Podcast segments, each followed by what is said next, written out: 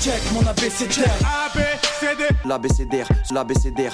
Je connais par cœur mon ABCDR du son. Son ABCDR, ouais. Salut à tous, c'est Raphaël Dacruz, ravi de vous retrouver pour ce podcast trimestriel de l'ABCDR du son et plus précisément l'épisode consacré au rap français. Une heure de débat entre coup de cœur, tacle appuyé et analyse de récentes sorties.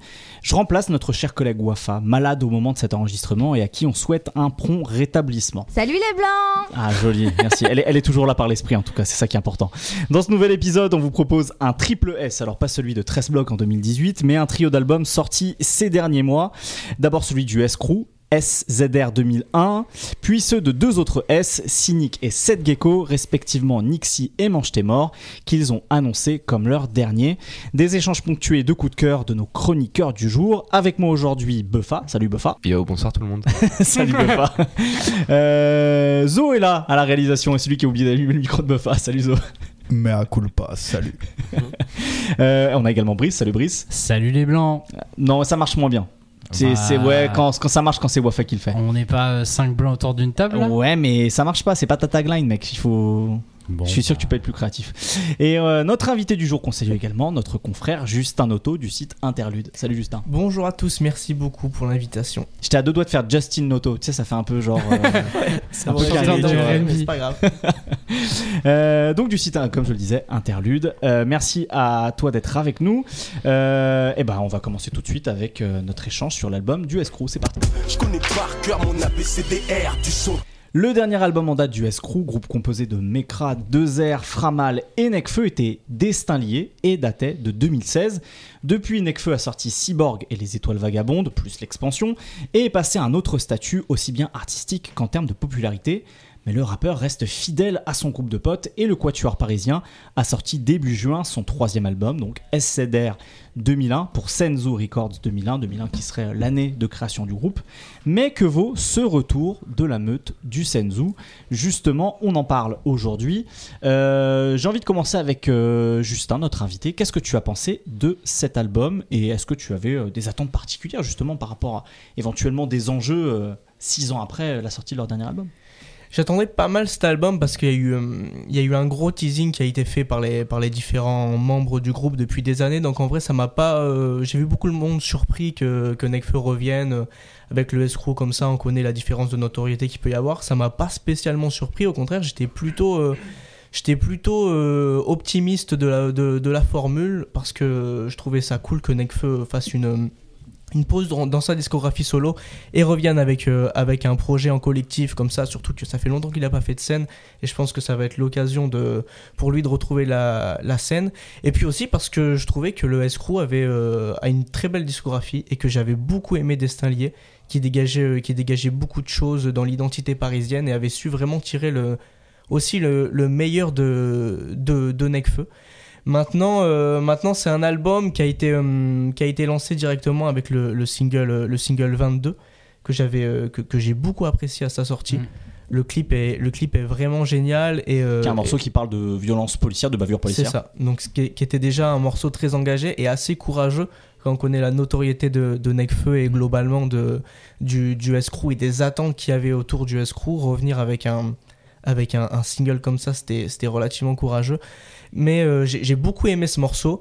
Ensuite, euh, un petit peu moins le projet. Je dois avouer, un petit peu moins le projet. J'ai été, euh, j'ai moins retrouvé ce qui faisait pour moi les, forces principales du S-Crew à commencer notamment par un petit peu cette, cette identité parisienne très claire qu'on retrouvait dans Destin Lié qui faisait pour moi la force de, la force de Destin Lié. En revanche, il y a beaucoup de, de, de prises de risques au sein de, au sein de l'album. Il y a beaucoup de choses. On sent qu'ils ont, qu'ils ont voulu euh, changer un petit peu la formule.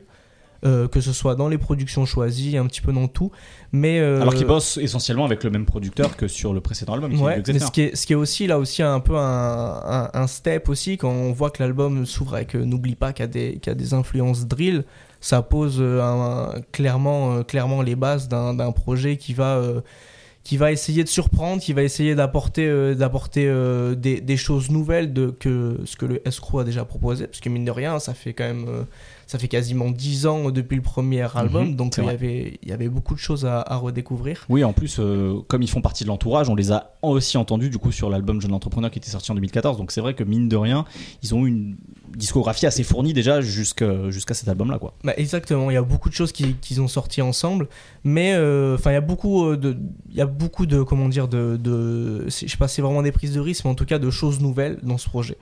Euh, avec des singles un peu ensoleillés, on le voit avec encore qu'ils ont qu'ils ont qu'ils ont déjà clippé. Il y a euh, il y a beaucoup de, de rythmiques nouvelles, etc. Mais j'ai du mal à retrouver un petit peu le le on va dire qu'ils ont toujours les mêmes valeurs. Ça, par contre, ils les défendent fermement tout au long du projet. Ils ont toujours les mêmes valeurs qui, qui fonctionnent, qu'on retrouve. Ouais, la fraternité, Exactement, euh, le mais- fait d'avoir une espèce de deuxième famille euh, qui, Mm. qui, qui les soude, euh, quoi qu'il arrive. quoi. Exactement. Ouais. Mais paradoxalement, je trouve que, que, que elles ont du mal un petit peu à fédérer. En tout cas, à me fédérer par rapport à, à ce qu'ils avaient déjà pu, euh, pu sortir euh, avant. C'est-à-dire, euh, c'est-à-dire, par exemple, je pense à le morceau qui m'a un peu fait euh, penser à ça, parce que j'ai écouté beaucoup de choses une fois que l'album était sorti. C'est euh, un morceau qui était passé, pas, vraiment inaperçu, mais qu'on qui liait un peu Destin Lié et, SSR 2001, c'est Clan, qui est sorti sur un projet de 2 r et que je trouvais extrêmement fédérateur et qui vraiment euh, marquait un petit peu ce côté, euh, ce côté euh, uni du escrew très fraternel et, et j'ai un peu du mal à retrouver, à retrouver cette sensation qui avait beaucoup dans Destin Lié et qui, qui anime moins SSR 2001. Euh, Buffa, Brice, Brice peut-être? Ben, je suis, euh, je suis globalement assez d'accord avec ça, euh, avec ce que, ce que disait euh, Justin, dans le sens où moi j'ai l'impression en fait que hum, le, le euh, ils ont, ont essayé un peu avec cet album de faire quelque chose peut-être de plus sombre, de plus introspectif notamment. Euh, pour aussi, bah, je pense que ça colle aussi à l'époque aujourd'hui. Et Ça euh, correspond peut-être aussi à leur âge, hein, mine de à rien. leur âge aussi, bien sûr. C'est des trentenaires. Enfin, ça sent sur l'album. Il y a la mort qui est très présente. qui est très présente. Évidemment, on pense au décès de Népal. Et d'ailleurs, il y a, Ouais. il y a, il y a Nekfeu qui lui fait un très bel hommage. Très euh, beau couplet euh, sur le euh, sur- premier sur morceau, le premier morceau. Un couple exceptionnel. hein. Ouais, qui est très très beau. Euh, Je pense qu'il y a ça aussi, il y a, il y a l'âge qui passe, qui vieillit, et ça sent avec des Mm. disparitions, des potes qui sont au placard. Enfin, on sent que ça, ça pèse un petit peu sur effectivement sur l'ambiance globale de Mm. l'album. Mais euh, en fait, le, le truc, c'est que moi, je crois que ce que j'ai, ce que j'ai aimé euh, par le passé dans le escrew, c'était plus, euh, c'était plus un peu l'énergie qu'il y avait en, eux, l'énergie parfois juvénile, le truc très hum, genre parfois assez explosif où on sentait que c'était vraiment quatre amis qui rappaient ensemble. Et faire du rap plus introspectif, c'est c'est pas facile, euh, notamment quand euh, c'est moins énergique. Et, et dans le travail musical de l'album, je trouve qu'il y a beaucoup de, de, de morceaux qui sont sur des BPM très lents. Mhm. Euh, L'album est assez lent et, euh, et, et c'est un truc qui, qui déjà, j'ai trouvé que ça donnait parfois un côté euh, peut-être euh, pas, pas, pas redondant, mais, euh, mais cette lenteur-là où il y a beaucoup de morceaux euh, à part, euh, à part chez nous qui...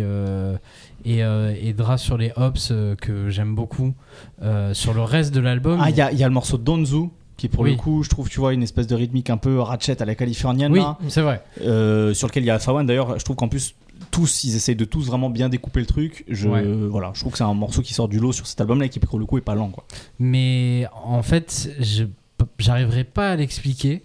Mais par rapport aux deux albums précédents, euh, je sens moins un truc euh, collectif en fait sur celui-là. Et peut-être que c'est parce que mon oreille en fait euh, depuis euh, le dernier sorti en 2016 a beaucoup écouté Nekfeu notamment.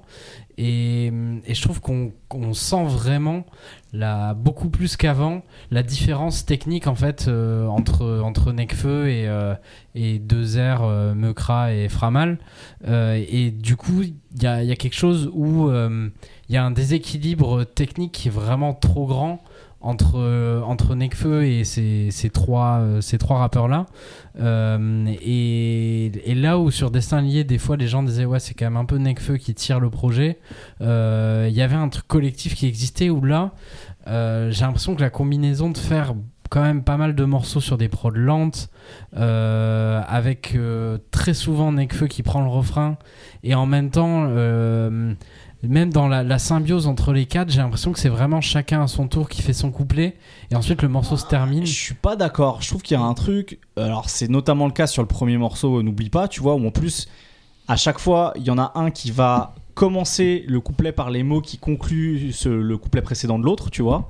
Mm. Et il y a deux, trois morceaux comme ça sur l'album où je trouve qu'il y a, il y a, il y a- il y a- il y a l'idée, justement, d'avoir quelque chose de. qui, qui- qui- Surtout sur 22, je trouve. Sur 22 aussi, Sur 22, ouais. Vraiment oui, sur- j'ai sur beaucoup le- aimé sur- 22. et C'est pour ça que, que, le, que c'était vraiment. euh, j'avais- J'étais très optimiste après la sortie du single.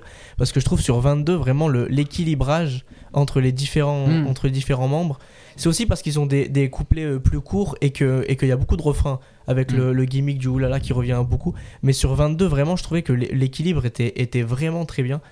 Mais, euh, mais c'est vrai que bah il y avait euh, il y avait euh, Rap Miners qui s'occupe de, de stats euh, autour de autour du rap etc qui a fait qui a fait une analyse de l'album et qui, qui qui mettait en avant que le fait que Nekfeu occupe euh, 80% au total des, des refrains Ouais, du bah projet Ouais.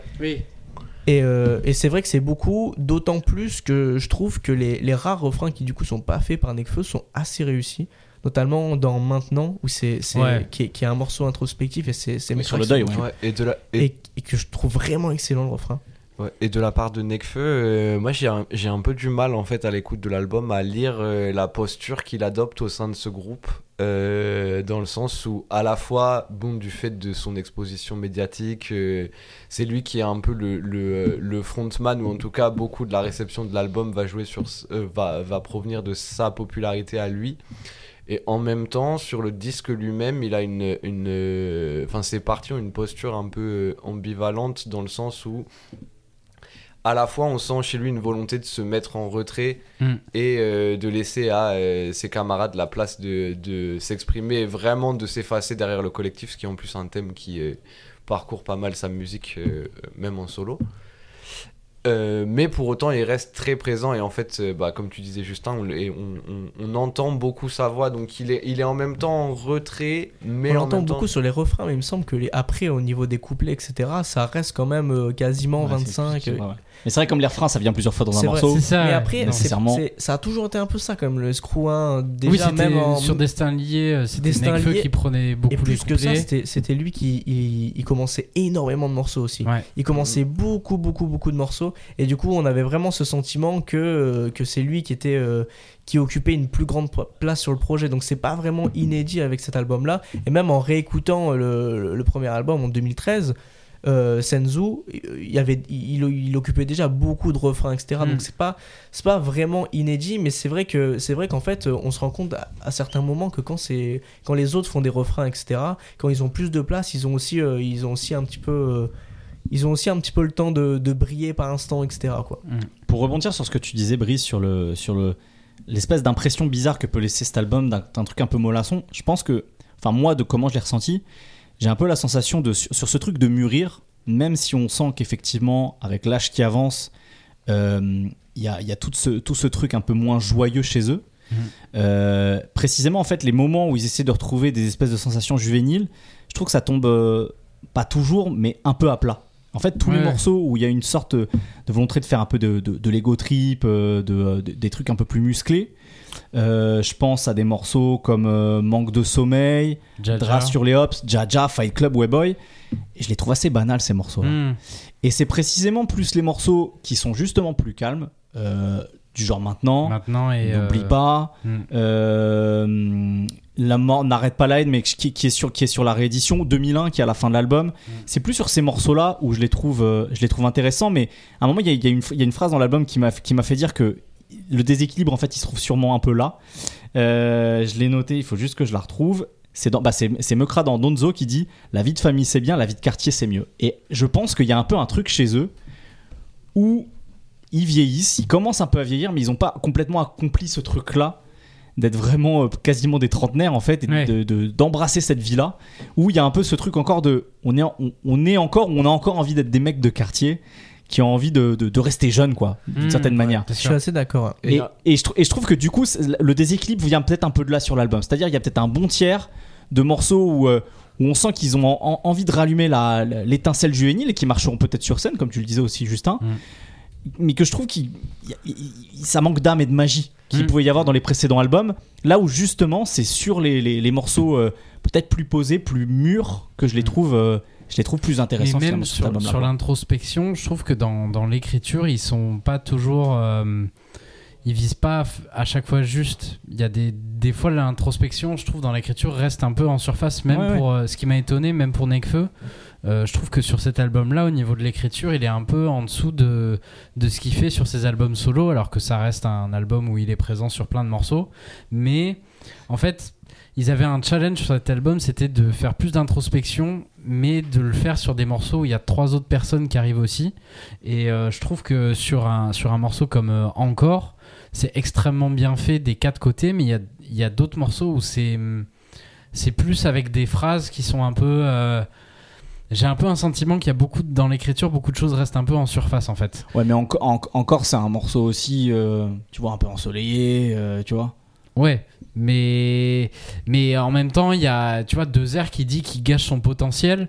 Euh, ça, ça m'a parlé. Mm. Euh, et il le fait pas trop sur les autres euh, morceaux de l'album. Ou alors il y a aussi maintenant aussi qui est hyper hyper bien réussi là-dessus où chacun prend sa partie et parle d'une personne Mhm. qu'ils ont perdu et tout.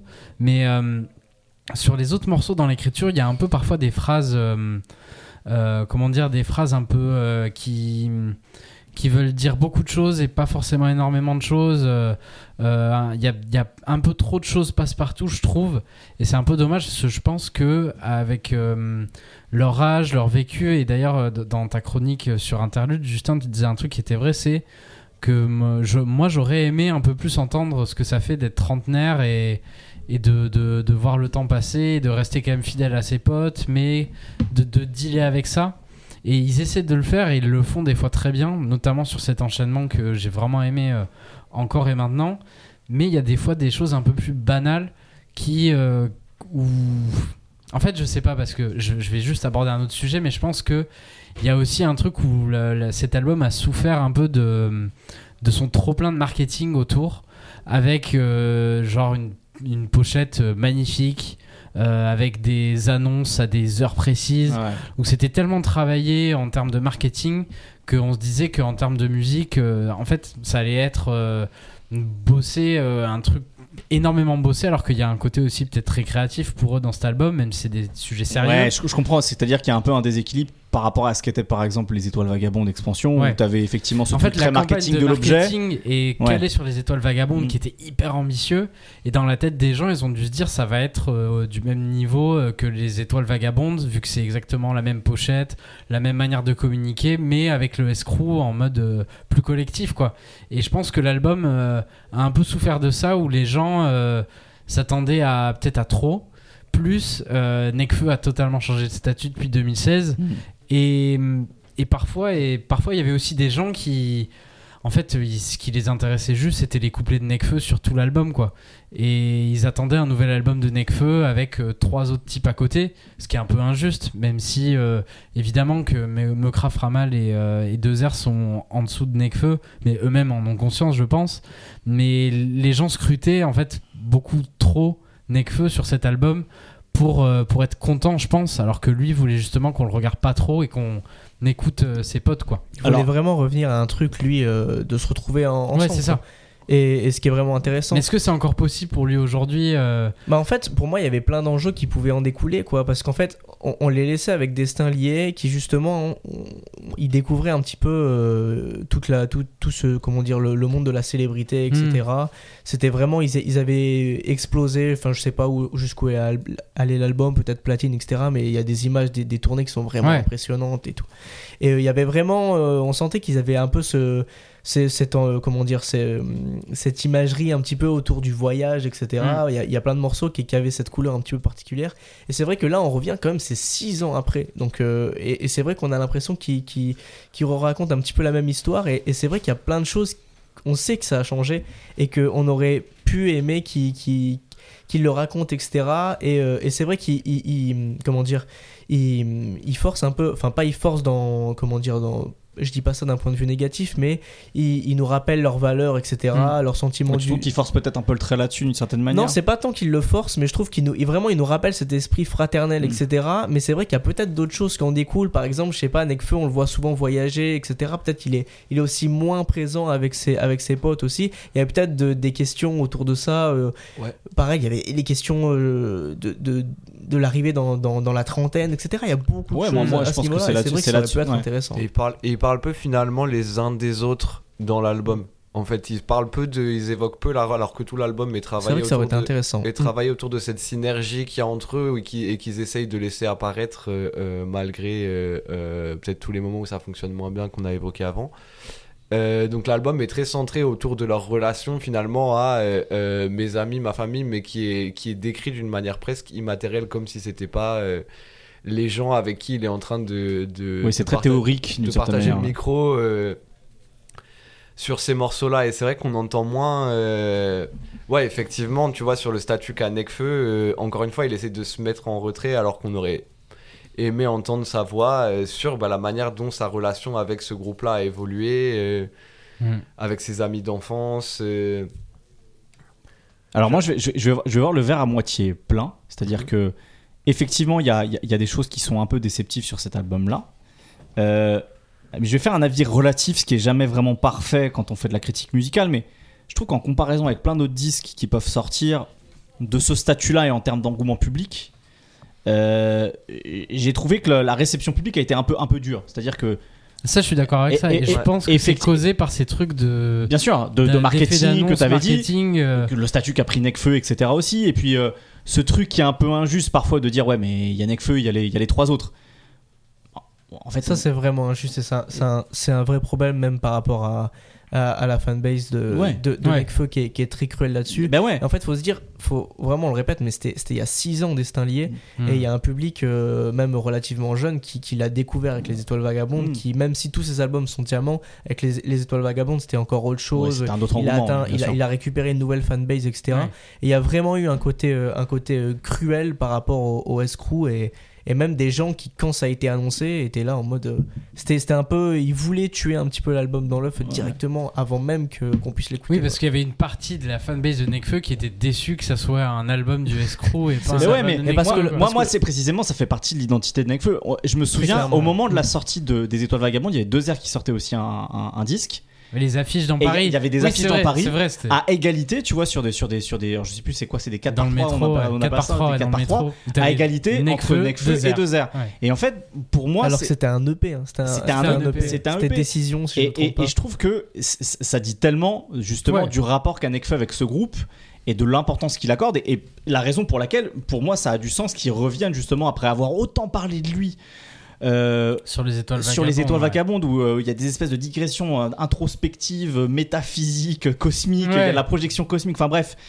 Pour moi, en fait, il y a, il y a- il y a une forme de, euh, de, de libération justement de ne de, de, de- de pas retourner à ce genre de, de, de- de texte et de ce genre de musique-là pour revenir à quelque chose de plus terre à terre quelque part aussi avec ses potes. Hmm. Alors après, le résultat, il n'est pas nécessairement hyper à la hauteur, même pour moi. C'est-à-dire que, comme je vous l'ai dit, je pense qu'il y a un bon gros tiers de l'album où je trouve que les, les morceaux sont banals, mais après, banal, ça veut pas dire mauvais Oui, oui. je, trouve qu'il n'y a pas de, de, de- de pied dans le tapis dans cet album-là. Mais c'est vrai qu'il y a un peu ce truc où ils tournent un peu en rond à force de rester un peu dans leur jus, quoi, d'une certaine manière.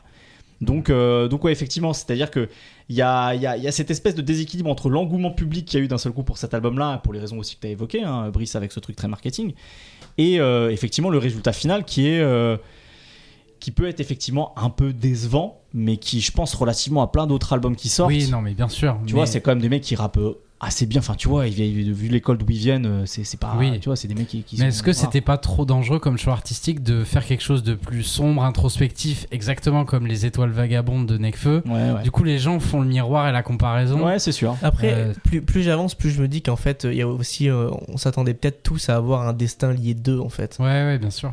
Et, et ça, c'est vrai que c'est vrai qu'en fait, moi, c'était un album que vraiment, plus je le réécoute, plus je, je lui trouve des, des, des qualités, et même je trouve qu'il il tire vraiment le, le meilleur de Nekfeu. En tout cas, ce que moi, j'a- j'adore vraiment dans Nekfeu, avec ce côté très parisien, parfois très dur. Je pense au morceau C'est pas un film où il est, il est hyper dur, il se lance dans une dans un long couplet comme ça. C'est mais euh, mais c'est vrai que en fait. Même 22 me- me- m'a peut-être mis sur une fausse piste en fait Hmm. où je pensais vraiment que du coup euh, je, les- je les, je, les- je les voyais vraiment euh, revenir avec euh, probablement un Destin lié 2, avec des nouveaux enjeux, avec, euh, Mm. avec toujours ce, ce culte très parisien, etc. Ouais. Et en fait, et en fait c'est vrai que les prises de risques, etc., c'est des morceaux que j'ai un que j'ai un peu moins apprécié et c'est peut-être c'est peut-être ingrat quoi parce qu'en fait euh, c'est peut-être vu que je l'attendais pas euh, du coup peut-être que je l'apprécie moins donc euh, je sais pas c'est Ah, C'est toujours la, di- la, la- la- Mm. la différence et l'écart entre les attentes qu'on peut avoir et puis le, le- le résultat final de, de la réception. Bon. Ouais, mais même ce que, ce que Nekfeu a donné à entendre euh, dans, la, dans les mois euh, qui ont précédé la sortie, euh, on avait un Nekfeu très incisif euh, euh, en fin d'année ouais, dernière c'est sur la Don Dada Tape. Toutes ces apparitions, Avec c'était Calage très, Criminel. c'était très euh, découpeur. Donc, euh, effectivement, on parle d'attente. Moi, c'était c'était un peu cette couleur-là que je m'attendais à retrouver. euh. il y a un peu de tout mais après ça a jamais trop été le, le escrew faire des, des morceaux très violents comme ça enfin là du coup il y a Dra sur les Hops qui est, qui est un peu dans ce style là il y avait Fausse Note il me semble dans, dans Destin lié mais ça a jamais été trop euh, l'identité très escrew comme ça mais c'est vrai que c'est vrai quoi il y avait peut-être euh, enfin je sais pas les, les attentes étaient un petit peu particulières parce qu'en fait c'était tellement difficile Il y d'appréhender a ce tellement de choses qui ont Ouais. changé Ouais. depuis 6 ans Ouais, aussi. que- ça. Et puis il y a, il y a un, un art du contre-pied qui est intéressant aussi. Par moi, un truc qui m'a surpris, c'est des références, euh, euh, enfin plusieurs références à 13 blocs. Euh, au, Ouais. fil de l'album, mais c'était vraiment des, des univers que je m'attendais pas à voir, ce, ce- enfin deux plans d'existence que je m'attendais pas forcément à voir se croiser. Parce qu'en fait, Nekfeu est tellement discret qu'on qu'on se doute pas que, par exemple, à un moment, il parle de, de JNR et on se dit pas que Ouais. Nekfeu regarde les Ah, vidéos de Greg, de Guillotin, Greg. Guillotin, ouais. Donc on se dit pas ça. Mais en fait, euh, mais en fait, ça a toujours pareil. Nekfeu toujours Après, il, aime, il, aime, il aime bien faire des références comme ça. Puis il, est de rap, quoi. Il écoute tout, hein. euh, Ouais, il écoute tout. Joule. Ouais, c'est ça. Même dans les étoiles vagabondes, c'est vrai qu'il y avait Jules, il y avait à un moment, il y avait Roth aussi Mm. qui, qui était cité. Donc en vrai, c'est vrai que ça. Mais puis en plus, il a, il, a enregistré des collaborations avec Z de, de 13 blocs. Donc Ouais, je pense que, C'est vrai. je pense qu'il y a aussi, euh, il y a aussi de ça entre temps, quoi. Bon, bah écoute, en tout cas, on, on suivra ce qui se passera euh, pour la suite du Escrew et puis pour la suite de, de ses membres. Euh, sur des futurs disques, eh ben, on va passer maintenant à des coups de cœur.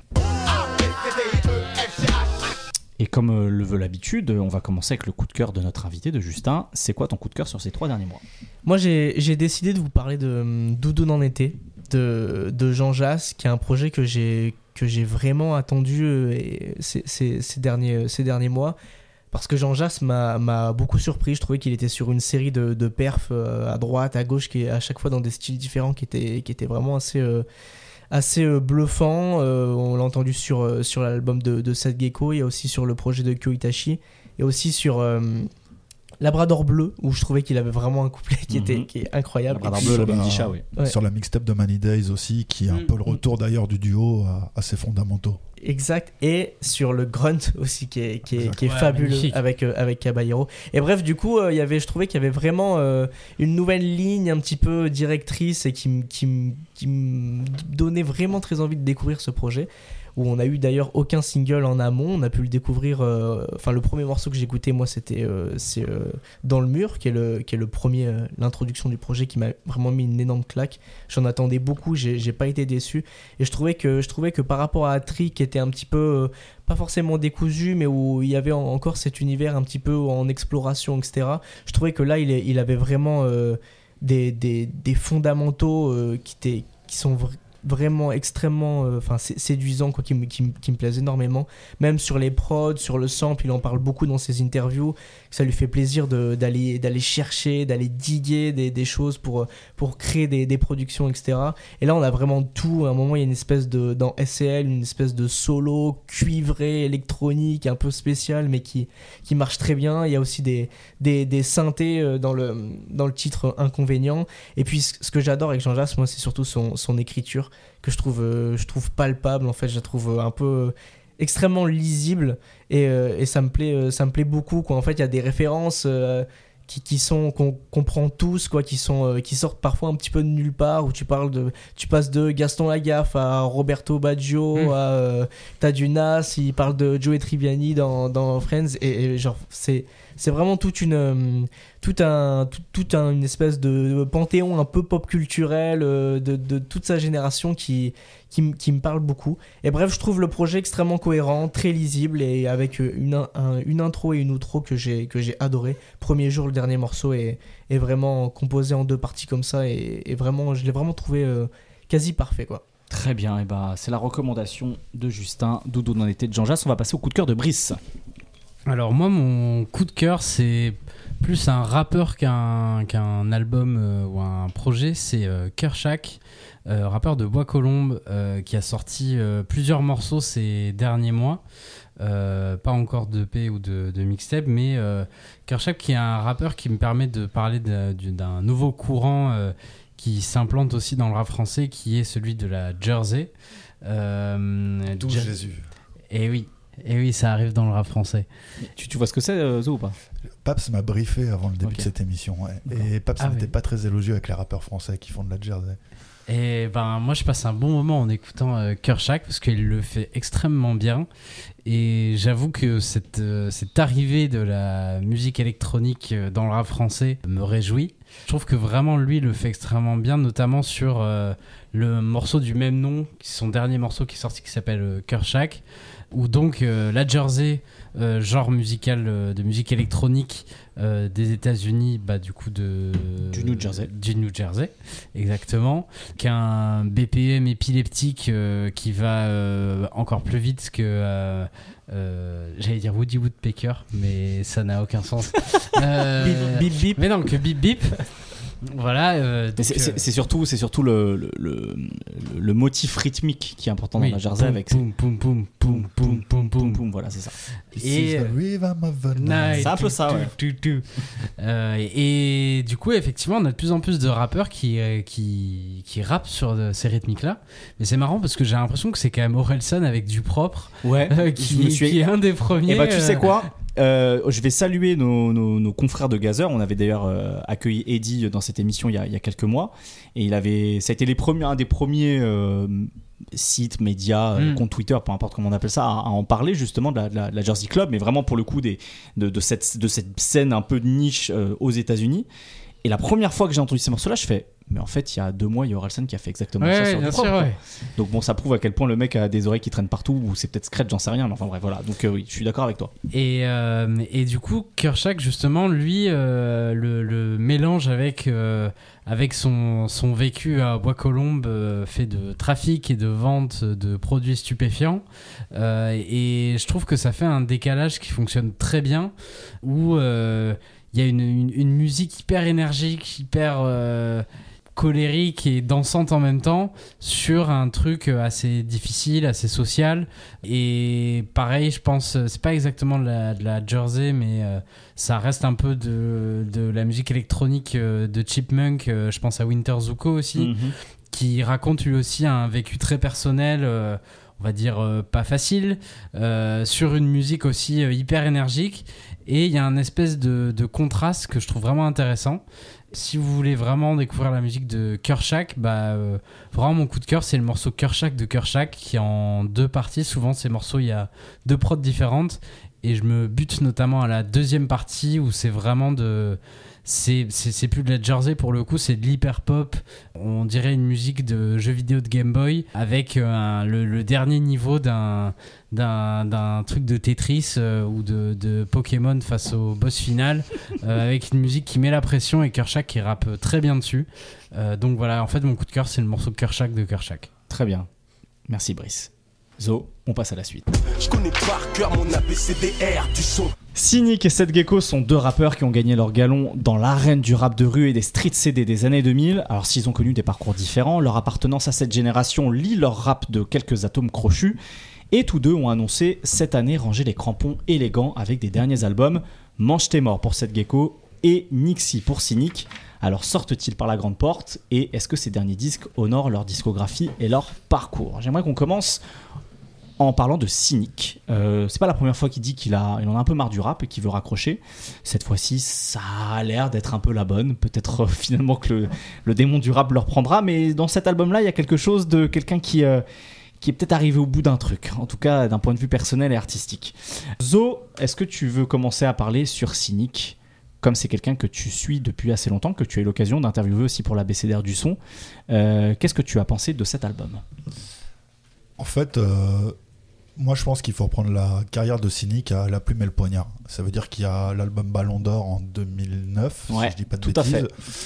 qui fait un bid euh, comparé au précédent disque, hein, C'est ça. bon, parce que c'est pas non plus euh, un four ultime. Il y a beaucoup de gens aujourd'hui qui seraient contents d'écouler autant d'exemplaires physiques qu'il l'a fait avec Ballon d'Or. C'est juste qu'il faut, se re- il faut se remettre dans le contexte des années 2000. Cynic, c'était un des artistes qui nom, ouais. avait le plus gros, qui avait en tout cas un gros Mais- succès public à une époque de crise du disque. Sur quoi. ses deux premiers albums, il vend plus que Booba, par C'est exemple. ça, exactement. Euh, donc euh, ça, faut s'en rappeler quand même. Après, ça décline euh, au toit du monde et avec Ballon d'Or, il se fait ringardiser. Et c'est tout un tournant d'ailleurs dans l'histoire du rap français, mais je pense qu'on en parlera peut-être un peu plus tard.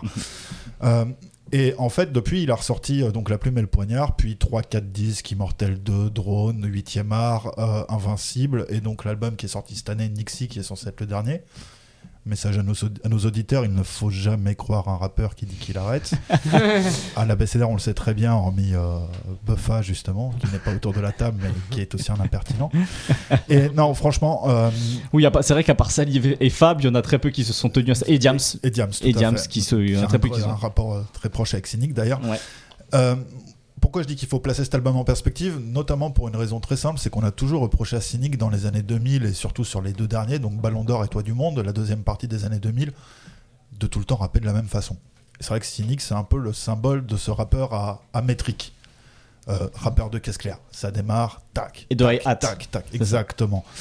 Et euh, bah en fait, quand tu réécoutes Drone, Immortel 2, Invincible, etc., et Nixie, tu vois qu'il a tenté plein de trucs Ouais. Vraiment plein de trucs. euh, qui s'en sort euh, en tout cas pas plus mal que toutes les daubes mainstream, c'est un avis personnel, Hmm. mais que j'espère largement partagé, qu'on peut entendre aujourd'hui. Euh, il s'en sort même plutôt mieux. Et du coup, je pense que c'est important de prendre en compte ce leg, d'autant plus que Cynic est un peu resté cette- ce rappeur de rue qui a disparu de la circulation aujourd'hui si on accepte je n'utiliserai pas le mot héritier, mais des ressemblances, des mecs comme Hugo TSR d'un côté ou Rémi de l'autre. Mhm. Ouais, tout à fait, ouais. Et euh, qui ont ce côté, si tu veux, rap euh, à visage découvert. Tu sais à qui t'as affaire, euh, tu sais ce qu'on va te dire, les bons comme les mauvais côtés du gars, tu les prends en pleine gueule, et t'as la rue qui est au cœur du message et sans glorification. Ça veut dire qu'il n'y a jamais une célébration de ceci, cela, de la rue. C'est jamais etc. romancé. C'est jamais romancé. Mm. C'est complètement honnête. Alors, euh, c'est honnête subjectif, dans le sens où c'est la façon dont le mec le ressent, mais c'est honnête. Et je trouve que c'est hyper important de prendre en compte ce leg chez Cynic et de l'entendre avec tout ce qui s'est cassé le cul à faire de différent. Alors, euh, des fois, c'est pas terrible, mais bon, je le répète, c'est un avis personnel, mais comme le rap mainstream d'aujourd'hui me casse un peu les couilles, n'empêche qu'il a prouvé qu'il savait le faire. Euh, quand il rappe sur de la trappe, il y a des trucs pas mal. Quand il rappe très lentement, comme un morceau de 2015 qui s'appelle Dead, qui s'écrit euh, comme un acronyme D.E.A.D, euh, c'est assez excellent, moi je trouve. Et je regrette que Cynic s'en aille du rap dans un concert où il y a quasiment aucun invité. Alors peut-être qu'il l'a voulu. Sur un album où il y a quasiment aucun invité, sauf Lino qui fait un couplet évidemment incroyable. Et d'ailleurs, je pense que c'est la plus belle façon d'avoir le plus beau symbole plutôt même Ouais. du leg de cynique du, que l'invité soit Lino tu vois si tu veux je pense que ça, ça dit quelque chose C'est clair. et, et voilà je pense vraiment qu'il est dommage que Cynic parte avec cette image là alors que bah, c'était un super rappeur en vrai tout Mm. simplement Mais est-ce que ce côté un peu seul, c'est pas un truc qui colle à la musique, à la Ouais. de Cynic Il a toujours eu ce Ça, côté un peu loup solitaire depuis très longtemps mais finalement. ça colle à sa carrière même Ouais, ouais. puisqu'il s'affranchit très tôt de l'amalgame et l'ultima- et L'Ultimatum, pardon, qui sont ses deux premiers groupes Euh, mais quand tu compares à Gecko, puisqu'on parle un peu des Mhm. deux rappeurs, et on y reviendra sûrement plus tard aussi, il y a, pourquoi on a choisi de parler des deux ensemble, c'est pas par hasard, il y a notamment Neochrome derrière, Bien sûr. le Street CD, C'est des mecs qui Euh, ont beaucoup euh, posé ensemble aussi. mais regarde avec le nombre de personnes que Gecko, qui lui aussi prétend arrêter sa carrière, parle. Alors, j'ai, moi j'ai un peu une théorie sur ces deux albums-là. Mhm. Pour moi, l'album de Seth Gecko, enfin là, pardon, l'album de Cynic, je vais d'abord parler de l'album de Cynic, c'est la- c'est c'est le dernier round pour parler justement de quelqu'un qui avait annoncé prendre sa retraite et qui finalement, bon, l'a pas vraiment fait parce qu'il a sorti deux albums après, en l'occurrence Cool Chain. En tout cas, c'est le dernier combat. Pour moi, c'est un peu Cynic qui, reprend les gants pour une dernière fois, qui monte sur les rings, qui tabasse, qui tabasse même en fait sa propre vie d'une certaine manière parce qu'il parle de, ses démons actuels. Et c'est ça que moi j'aime beaucoup sur cet album-là, c'est-à-dire c'est Cynic qui va parler de sa vie de père célibataire, comment il vit mal par moment justement le fait d'être un père célibataire, même s'il il veut tout donner à ses enfants, notamment dans le dernier morceau que je trouve très beau, qui s'appelle Je leur dirai. Euh, il a une phrase qui est, euh, qui est très belle justement, je trouve, sur, euh, sur, sur le fait d'être un père célibataire, qui s'appelle, qui- qui- il, il appelle ça le mal de la chambre vide. Et je trouve que c'est une belle manière de le dire. Mais aussi qui, qui va continuer à cogner sur l'extrême droite avec un Mhm. morceau comme Sous-Culture et, en- et à d'autres d'autres références dans l'album. Euh, qui va continuer à cogner sur euh, ce qu'il considère comme des travers de l'époque. car Il y, a des, il y a des fois des choses très réactionnaires et il y a parfois des choses. euh, tu comprends qu'un mec comme ça, ça lui casse les pieds, quoi. La télé-réalité, ce genre de truc. tu- en fait, tu comprends qu'évidemment, vu, vu le mec que c'est, le portrait que tu en as décrit, ça le fait chier. Donc j'ai et puis de rapper en fait. Il y a vraiment ce truc où euh, le mec euh, il, il prend ça très au sérieux. C'est pour ça que je parle de dernier combat. Bien sûr. Alors que pour moi l'album de Seth Gecko c'est pas un dernier combat, c'est un jubilé. Ah, putain, j'allais dire Alors, pareil. c'est génial. Il y a aussi nos confrères de Good Medisc Ouais. qui ont dit que c'était carrément un album de sparring partner. Et bah pour moi c'est pas c'est en fait pour, pour moi il y a pas ce truc de sparring Non, ça fait partner. vraiment jubilé. Pour moi ça fait jubilé dans le sens où un jubilé pour ceux qui pour ceux T'invites qui tes potes de maintenant, tes, C'est ça. tes potes de l'époque. des légendes, il y a, il y a un peu fait ce match côté de foot. quoi. voilà, il y a, il y a un match de foot mais c'est un match de foot sans enjeu d'une certaine manière. C'est juste pour faire la fête, pour faire pour avoir le, le- le bon Je mot ou- que tu veux dire. ouais. ou le bon mot, où tu vois les, les- les séquences un peu marrantes, où il y a des moments où euh, tu vas mettre la petite accé- accélération pour retrouver, tu vois, de, des, des sensations et faire un peu le spectacle, tu vois. Et pourtant, Gecko a beaucoup de, tr- de trucs à dire aussi sur l'époque. Absolument, ça je suis d'accord avec toi. Et c'est, je vais en revenir là-dessus. C'est d'ailleurs sur des morceaux les plus sérieux que je le, je le trouve meilleur sur cet album-là, cette Gecko. Mais pour moi, en fait, je sais pas si c'est conscient ou inconscient, mais il n'y a pas le même rapport. J'ai l'impression qu'il y a plus l'envie, chez Cynic aussi d'une certaine manière, mais de se faire plaisir chez cette Gecko en se disant euh, je, fais tout ce que j'aime faire sur un album, alors que Cynic, j'ai l'impression que c'est vraiment le truc de. Tu parlais de leg, pour moi il y a un peu ce truc là chez Cynic. Est-ce ce que c'est un départ plus apaisé pour cette gecko? Je suis pas sûr quand on entend le dernier morceau de l'album, qui Ouais. lui aussi est extrêmement personnel en Ouais. passant. Euh, mais qui, qui intervient de manière super surprenante en plus, justement à la fin de, euh, à la fin de cet album, qui enfin, le terme de jubilé, je trouve, est très bien choisi, qui est très célébrateur, où bon, il fait du set gecko, euh, comme on a l'habitude de l'entendre, euh, de, l'avoir entendu tout au long de sa carrière. Et donc on se dit, ah ben c'est, euh, c'est voilà, sa soirée d'adieu avant de, de, de, de, de prendre sa retraite définitive. Et il y a ce, cet outro qui tombe un peu comme un couperet. Euh, et qui Alors vient- que les gens comprennent, ceux qui nous écoutent, c'est un morceau dans lequel il parle de ces deux filles qu'il a eu avec une, une compagne thaïlandaise au moment où il a vécu là-bas, qui ont un, un moment vécu avec l'enfance et qui finalement ont été, alors d'après ce qu'on comprend dans le morceau, ont été, lui ont été retirés et sont repartis vivre en Thaïlande. Donc c'est un morceau qui est très personnel. On parle de son fils aussi. alors ça c'est le morceau d'avant. C'est pour ça que je suis pas tout à fait d'accord avec ce que dit Buffa. Il y a déjà l'introduction effectivement avec le morceau à propos de Stos, son Mhm. fils qui est aussi un rappeur. D'ailleurs, il y a toute une histoire entre le père et le fils à ce sujet de euh, est-ce que tu vas rapper, est-ce que tu vas pas rapper, etc. Avec des petits, des petits, des petites taquineries Des de cette gecko voilà, son fils. son fils, euh, qui lui exigeait un certain niveau apparemment entre guillemets. Mhm. Et effectivement, derrière, on retombe là-dessus. Moi, ce que je trouve intéressant dans cette histoire, c'est que Gecko, il est arrivé dans le rap, en tout cas en tant que perception, comme un personnage. Le mec est arrivé euh, comme une onomatopée. Zdededex, tu vois. Il est arrivé comme ça. Cynic, il est arrivé avec tout de suite une histoire. Mm. Son histoire avec la rue, il parlait même pas spécialement de son histoire de rappeur avec Ultimatum ou l'amalgame. Non, il parlait de la C'était tout de ouais. suite la zonze, la rue, euh, les embrouilles, euh, laisser, une com- euh, laisser la trace d'une virgule Nike sur le front du commissaire des Ulysses. Qu'est-ce que j'adore cette phrase, putain, je pourrais me la répéter toute ma vie. Euh, tout, tout- tout un tas de trucs comme ça, tu vois. Et là, Gecko, effectivement, depuis quelques années, en fait, je pense que le moment charnière est Titi Parisien, où il s'est mis dans une posture de euh, gardien du temple, entre guillemets. Ouais, tu penses que Titi Parisien, ça a vraiment été important euh, Bah, moi, c'est moi c'est le truc que j'identifie. C'est un peu comme si Bigard, à un moment, euh, se retrouvait doté, et d'ailleurs, c'est malheureusement arrivé avec euh, la crise de ces dernières années-là, euh, d'une espèce de, de conscience et commençait à te dire un truc. Alors, Gecko, c'était plutôt un gardien du temple du rap. Et si tu veux, c'est finalement très récent qu'il se révèle comme un personnage humain. Très récent à l'échelle de la longueur de sa carrière, évidemment. Ouais. Ça date pas Mm. d'il y a six mois. hein. Ouais, ouais. C'est Mais- vrai que sur, sur Chevalière, il y avait un morceau comme un couple impair, par exemple, dans lequel il parlait de la relation de ses parents, mais c'était vraiment euh, complètement une île au milieu de ce truc de. Euh, Et ça se faisait manger par tout le reste. Exactement. Parce que Gecko, c'est quand même euh, Snatch au début, même Ouais. s'il a des rapports avec la gitanerie qui Ouais, sont sûr. avérés, évidemment. hein, pas Mais oui, Voilà. et c'est exactement, je suis d'accord avec c'est. Mad Max à l'époque Ouais. de Bad Cowboy, Ouais. euh, tu vois, et on peut euh, Il y dérouler. a, il y a- il y a- il y il y toujours une espèce de filmographie ou Voilà. de, de code euh, esthétique de la pop culture. S'il était à fond dedans, aujourd'hui, ce serait un album Peaky Blinders, en fait, j'en suis sûr. Ouais, ça. était toujours dans le même délire, tu Ouais. vois, voilà. Donc, euh, c'est là-dessus où je suis pas tout à fait. Enfin, je suis d'accord que ça surprend cette fin, tu vois. Euh, surtout un mec euh, qui te fait des phases à la Gérard Abbas. D'ailleurs, heureusement qu'ils ont fait un featuring. euh, Hmm. Genre, euh, quand je pisse, il faut toujours qu'il y ait le tonnerre. Enfin, il faut toujours que Ah, je lâche putain. une caisse parce qu'il n'y a jamais de pluie sans tonnerre. Merci, mon frère. Tu vois Voilà. Franchement, je trouve qu'il a un peu perdu de sa superbe sur les, sur les punchlines. Ouais, souvent, je trouve Ouais, qu'il tombe à côté. Mais alors, celle-là, celle-là m'a fait pouffer de rire. Et euh, j'ai- j'aime bien son côté aussi, euh, sa sagesse populaire, genre euh, même un écureuil aveugle tombe toujours sur un gland. il, y a, il y a toujours un truc quand même, même si c'est effectivement euh, moins spectaculaire qu'à l'époque. Voilà. franchement. Ouais, et puis Ouais. en fait il y a un truc de proverbe en fait. C'est Sad Gecko, c'est un rap de proverbe. oui.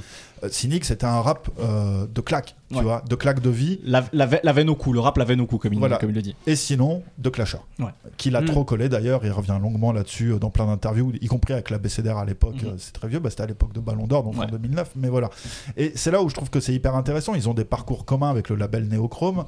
Euh, si tu veux, Seth Gecko, c'est un peu l'époque Al Capote, personnage. Et Cynic, c'est un peu l'école Hades, qui est un rappeur très important dans Neochrome, Mhm. dont on parle pas souvent, euh, qui, qui est un rappeur beaucoup plus brut de décoffrage aussi, etc. Même s'il y avait un, un côté un peu, euh, des fois, euh, très mis en scène. Et, et c'est toute cette école aussi du street CD. D'ailleurs, pareil, Gecko en fait une référence. Il dit, je sais plus, il dit, je suis arrivé là où je suis aujourd'hui. En gros, je le répète très mal, il faudrait réécouter l'album. Euh, alors que je vendais mes, euh, mes disques au, au- au marché Malik, Ouais, c'est ça, ouais, marché Malik. qui est euh, un endroit clé des puces de clients courts, si tu veux. Et, et- et voilà, je, je- je trouve que c'est deux carrières passionnantes à mettre en parallèle parce qu'en fait, j'ai l'impression que c'est deux rappeurs qui sont très différents dans la façon dont ils se sont présentés au public, sans même parler de marketing, présentés au public, et qui finalement, c'est deux, c'est deux sortes de rappeurs qui n'existent plus aujourd'hui quasiment. À la limite, peut-être que Kobalade est une déclinaison du set gecko un peu fou à, tu vois, à faire des trucs un peu, un peu onomatopées, comme je disais, Mm. tu vois. Mais il n'y a pas tout le, tout le background pop culture qu'il y avait Ouais. derrière Gecko, tu vois. Bien sûr. Et chez Cynic, en vrai, je te dis, hormis des rappeurs comme Rémi ou Hugo TSR qui sont avec cet esprit de veine au cou ou très mélancolique, j'en vois pas non plus. Et je trouve ça très intéressant, cette disparition, entre guillemets, de ces rappeurs néochromes avec des énormes guillemets. hein. Mais voilà. Alors par rapport à l'évolution de, de cette gecko, euh, tu le disais, t'as as, cité Snatch, tu vois. Pour moi, il y a effectivement ce truc où cette gecko, il y avait le côté euh, punchline, mais presque des répliques de cinéma, quoi. C'est-à-dire pour moi, le, le- le très bon set gecko, c'était les, c'était effectivement des euh, des dialogues de, de Snatch, de euh, de euh, Même de Audiard. Ouais, voilà, c'est ça en Mm. fait, de Guirichi, d'Audiard, ce genre de truc. Mm. Et en fait, en écoutant cet album-là, qui, donc, qui, est son, qui, est- qui devrait être son dernier album, je me rends compte qu'il a un peu perdu euh, cette, euh, cette- ce sens de, de, de- de la punch, tu vois, euh, qui a fait sa réputation. Et que c'est précisément quand il devient un rappeur quadra un peu plus sérieux que je le trouve brillant sur cet album-là, en fait. C'est vrai, mais est-ce que c'est pas nous aussi qui apprécions moins aujourd'hui ce côté gras Je sais pas. Et j'ai trouvé un truc fort dans cet album, c'est que Gecko, des fois, ça débordait vachement. Et là, les morceaux durent beaucoup 3 minutes, 2 Ouais. minutes 50, C'est 3 très minutes formaté, 5. ouais. C'est- Mm. C'est très court. Mais du coup, en fait, t'es jamais en overdose de punchline ultra grasses ou de saloperies qui sont débitées, etc. Tu sais, pareil, il a tout un discours sur les meufs. Je suis un peu désolé, il va mal le prendre, mais il faut quand même le rappeler. Après, il a changé, je pense, sincèrement, quand j'écoute la fin de son disque. Mais c'est quand même un mec qui a traîné euh, au volant de sa voiture C'est vrai qu'il une a... meuf sur les Champs-Élysées en la tenant par les cheveux, tu vois. Donc euh, voilà, il y a un moment aussi, des fois, tu es un peu étonné quand on entend certaines choses. Je pense sincèrement qu'il a changé, hein, et c'est très bien d'ailleurs qu'il ait changé, je pense. Mais voilà, il y, a- il y a tout un truc où aussi, tu as un personnage qui, effectivement, comme dit Raphaël, je pense, s'efface au fur et à mesure, euh, notamment avec ce dernier morceau dont tu parlais, Buffa, mais qui quand même, euh, faut pas oublier quoi. Et d'ailleurs, tu vois que ça ressort à certains moments avec certaines phases. Tu te fais, ouais, quand même, je sais plus. euh, à un moment, il dit qu'il a bien mangé et que c'est pour ça qu'il lui reste un poil de chatte entre les dents, tu vois. T'es là, putain.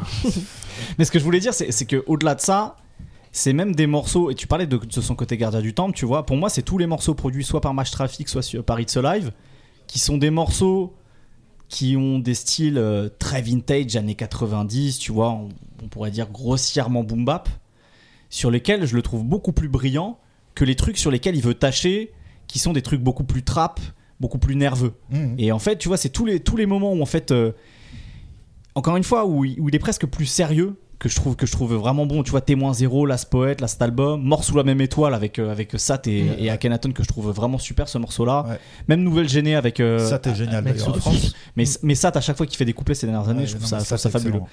Euh, et puis de toute façon, Sat, c'est la voix en fait. Il a toujours une voix aussi qui. euh, en plus de son talent de rappeur, hein, mais je trouve que sa voix, elle est, euh, elle est, elle est superbe. Nouvelle Gênée avec Souffrance, enfin, c'est tous ces morceaux-là en fait où, tu sais, même ces placements de rimes, ils sont plus élaborés. Euh, tous les morceaux qui sont plus trap, un peu plus euh, avec l'envie de tâcher d'une certaine manière, des trucs comme Mange tes morts, Mara Salva. Je, je trouve qu'il n'y a plus la même magie et que d'une certaine manière, a- euh, ce truc de Gardien du Temple dont tu parlais, c'est là-dessus où je le trouve euh, sur cet album-là, en tout cas le plus euh, le plus brillant quoi. Il y a quand même une histoire, je trouve, quand même, dans l'album, parce que avec le, il y a, y a l'introduction qui est témoin zéro, et ensuite, je trouve qu'au au milieu de l'album, il y a Last Album, où justement, c'est là qu'on apprend que c'est son, son, son dernier album, qui justifie, etc. Et à la fin, je trouve, avec, euh, le tir euh, qui pleure et euh, le son qui précède l'outro, qui est le morceau en, collaboration avec son fils, je trouve qu'il y a quand même une histoire. Alors, c'est vrai qu'au au milieu de ça, il y a, plein de collaborations, il y a plein de featuring, à chaque fois qu'il il les ramène ou il, va en général dans, l'univers de la personne qui ramène, etc. Mais je trouve qu'il y a quand même une structure où tu sens qu'il essaye de raconter un petit peu pourquoi aussi il s'éloigne. Même, je trouve, dans la disposition des morceaux, il y a souvent euh, ce- cette succession de euh, un rappeur. euh, un peu plus récent, il y a aussi des anciens, etc. Et je trouve qu'il y a, quand même une histoire qui essaye de essaye euh, d'être racontée. C'est pour ça que moi, l'outro m'a moins, m'a moins surprise, parce que je trouve qu'en fait, euh, comme si euh, c'était c'était vraiment la dernière pièce qu'il voulait lâcher, quoi. C'était vraiment la dernière, un petit peu une espèce de, de quoi. Ouais, et il part en plus sur, sur quelque chose d'un peu, euh, d'un peu cryptique. Pour une des toutes dernières phrases du morceau, c'est Et personne déchiffre mes entrailles. Comme si en faisant ce morceau et en, et en, et en lâchant une pièce euh, de sa vie euh, personnelle, en fait, il en avait déjà trop dit. Et donc il se retire, et, et donc sans- dans ce qui serait le dernier morceau de sa carrière, il se retire euh, sur quelque chose de très pudique, comme si au moment même où il commençait à se dévoiler, il se Hmm. disait non, j'ai. En fait, c'est où le, où le rap n'est plus le lieu de dire ces choses-là.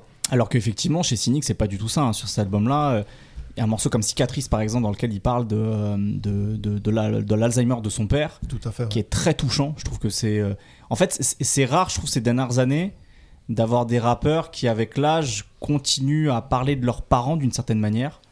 Et, et pas seulement de leurs parents et de, de, leur filiation avec eux, mais de les voir en fait vieillir et, euh, et être proche de la mort. Et je trouve que Cynic, il le fait très bien sur ce morceau-là, sur Cicatrice. Euh, et en fait, c'est tous ces morceaux finalement où, euh, où, comme je le disais, il y a ce côté Quadra qui est un peu face à, face à sa propre existence, quoi. Euh, euh, séparé, donc euh, le morceau aussi sur. même, si, même si effectivement il y a ce, ce, bah, point de vue, ce parti pris de- de- d'homme dans, dans, dans, dans, le cadre du divorce, quoi, d'une certaine manière, avec, avec, avec certains travers, d'une certaine manière. Mais je sais pas, moi, cette, cette, cette, espèce d'honnêteté brutale que, que, développe Cynic, euh, je le trouve toujours touchant. Même, même quand il évoque ses souvenirs de, jeunesse, il y a, y, a, y, a, de la nostalgie sans passéisme. quoi. J'aime bien, moi, c'est vraiment. Il comprend que tout ça, c'est derrière lui. Je sais pas, je sais pas comment le dire autrement que ça. C'est-à-dire que. En fait, Cynic, ce qu'il faut comprendre, et il le sait très bien, c'est que c'est le rappeur le plus déclassé de l'histoire du rap français.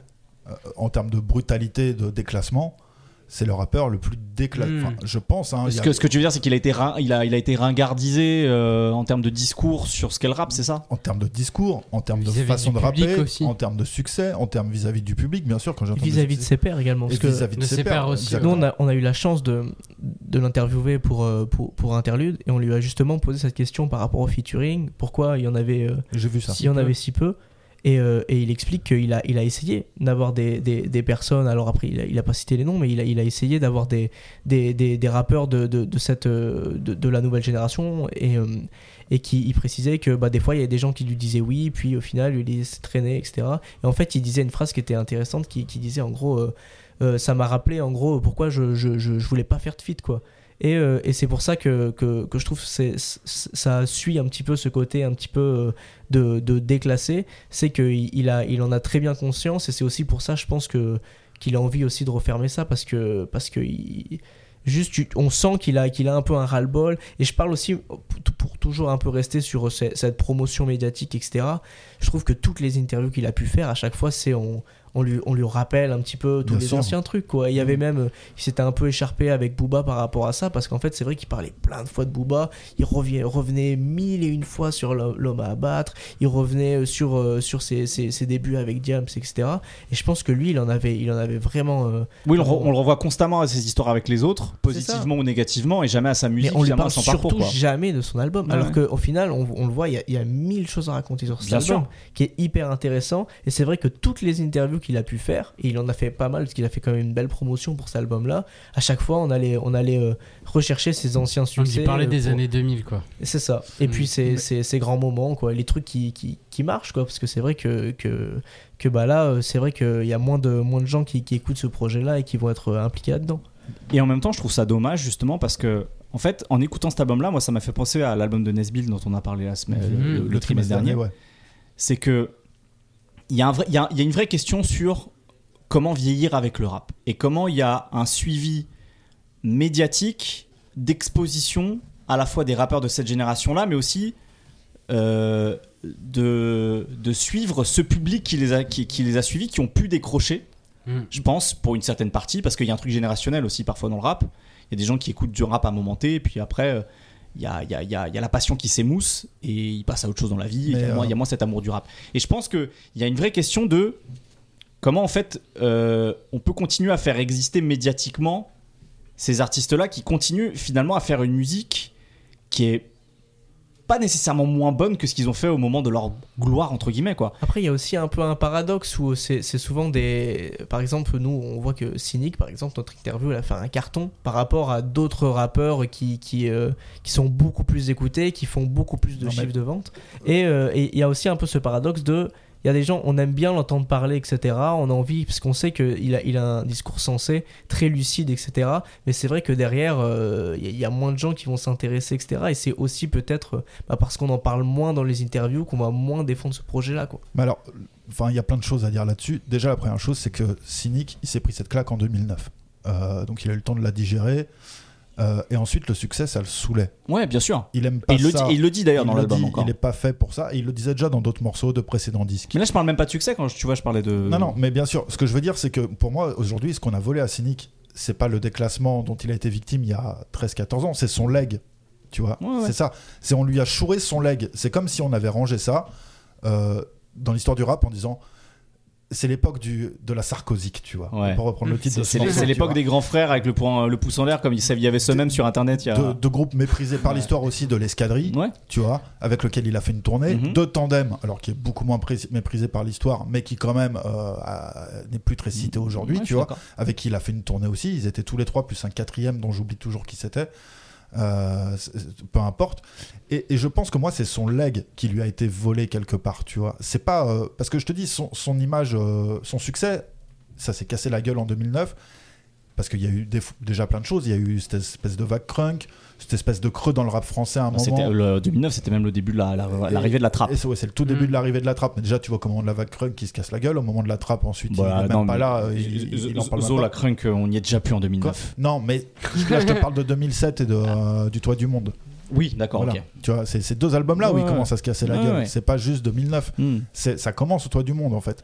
Et il loupe déjà tous ses virages. Il continue à faire son rap tout droit, Ouais. comme il a fait toujours sa carrière tout droit. Et on lui vole son leg. Et je vais te raconter une histoire. J'étais à son concert pour la sortie d'Invincible à la Bellevilloise en 2019. Et donc déjà la Bellevilloise pour Cynic, quand tu sais ce qu'il a connu, euh, franchement, Ouais. tu vois, tu fais voilà. Le mec, il est venu, il a fait un show ultra carré, ultra respectueux des gens.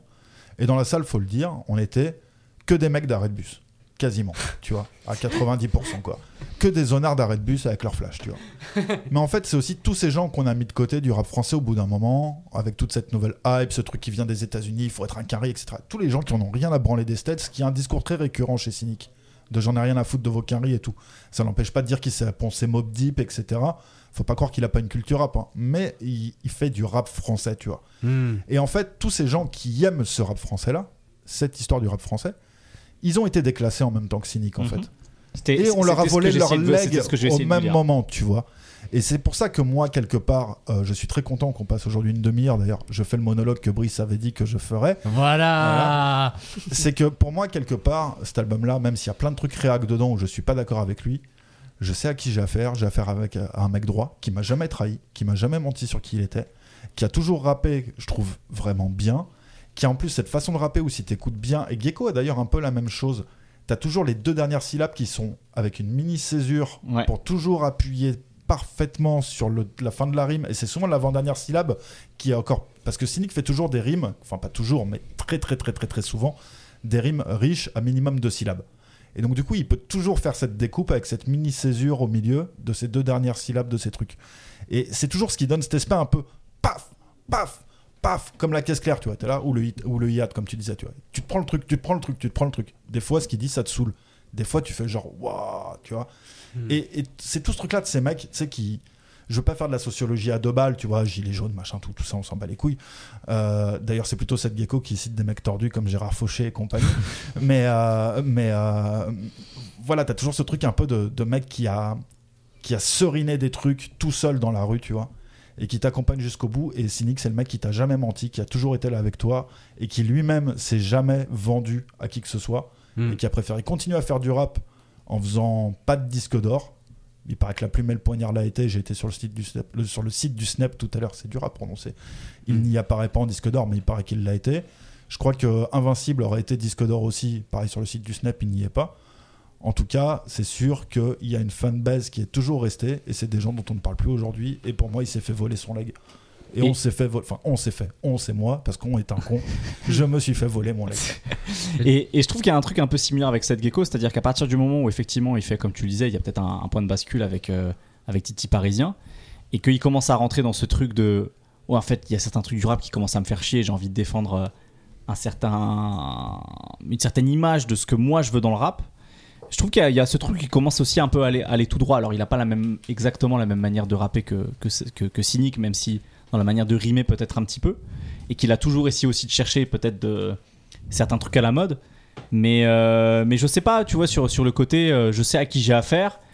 Cette gecko, je pense qu'il y a toujours un peu ce truc-là, c'est-à-dire qu'il y a toujours eu ce truc d'être euh, anti, anti-autorité, euh, d'être anti-flic, de, de, de toujours un peu dénoncer les abus des forces de l'ordre et de la justice, euh, un rejet de l'extrême droite aussi, il a toujours eu, été, été très clair là-dessus aussi. Mm. Je pense que c'est c'est un truc très générationnel finalement, qui se perd un peu dans, dans, dans, dans le rap et qui- qu'ils incarnent tous les deux de cette époque-là. quoi. Ouais, mais Gecko a toujours eu besoin de ce déguisement, d'où la surprise de Buffa, par exemple, Ouais, quand ouais, il entend le ouais, dernier bien sûr. morceau, tu vois. Hmm.